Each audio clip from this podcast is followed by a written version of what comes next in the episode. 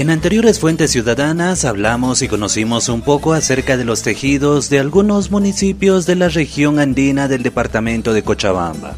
Y en esa oportunidad vamos a conocer parte de la cultura yampara también en los tejidos, para lo cual nos trasladamos hasta el municipio de Tarabuco, que se encuentra en la provincia Yamparaes del departamento de Chuquisaca. Bienvenido a Museo Yampara, yo soy la tejedora de cultura Yampara. Julia Pacheco es la encargada del Museo Yampara que se encuentra a media cuadra de la plaza principal de Tarabuco. Solamente atiende los domingos para poder enseñar todo el proceso de lo que es realizar los tejidos de forma manual, comenzando desde trasquilar a una oveja, hilar, teñir y todo lo demás, cuyos colores están principalmente centrados en los que uno puede ver en el arco iris. Nuestros ancestros, nuestros mamás muy ancestros, sacaban colores en cultura yampara de arco iris. ¿Ves? Después de la lluvia sale en el cielo, se ve, ¿no? Arco iris, entonces en ahí los colores. Por eso estos colores que ves, como arco iris. Entonces en cultura yampara siempre lo vas a ver colores de más resaltante, más oscuro, siempre, puncho, liglia, chuspen, lo que sea. Entonces, por eso mismo esto es caronilla miniatura, igual, de más oscuro, más resaltante, siempre, los cuatro colores. De arco iris sacaron, entonces de ahí hasta ahora lo mantenemos los colores. El tejido en Tarabuco no es nada fácil y empieza a temprana edad.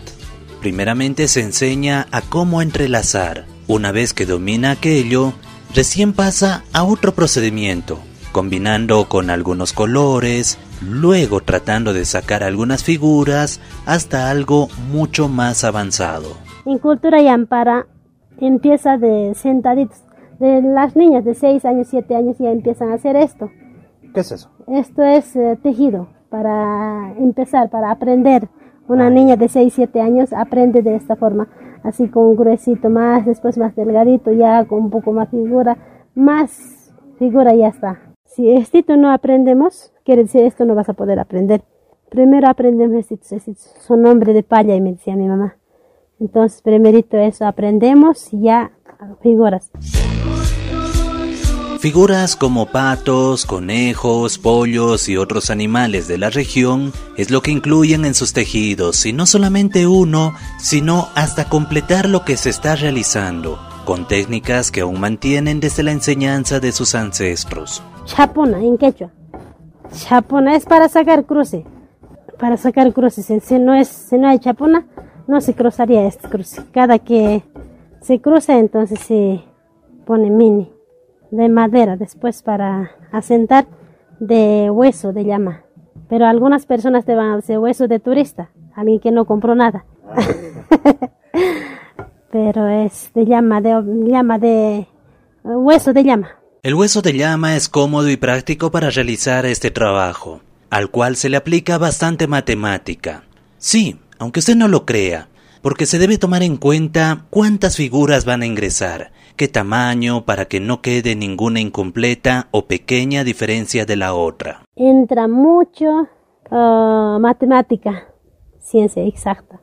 Multiplicación, suma, resta, entra, porque cada hilo, uno por uno, contadito, sacamos. Y más o menos de lo que nos decía desde el momento que empiezan a aprender hasta ya llegar a estas figuras, ¿cuántos años demora? ¿O hay algunas que aprenden rápido? Dependiendo qué persona, hay personas que éxito nomás, no pueden aprender hasta una semana, dos semanas, siguen intentando, no pueden. Algunas un día aprenden, algunas tardan dos días, tres días.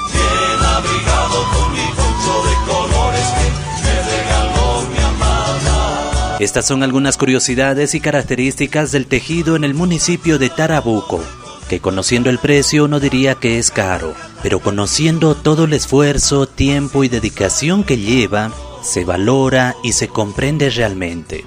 Para la Fuente Ciudadana de este Tarabuco, Iván Camacho de Radio Canchaparlaspa, Herbol Cochabamba.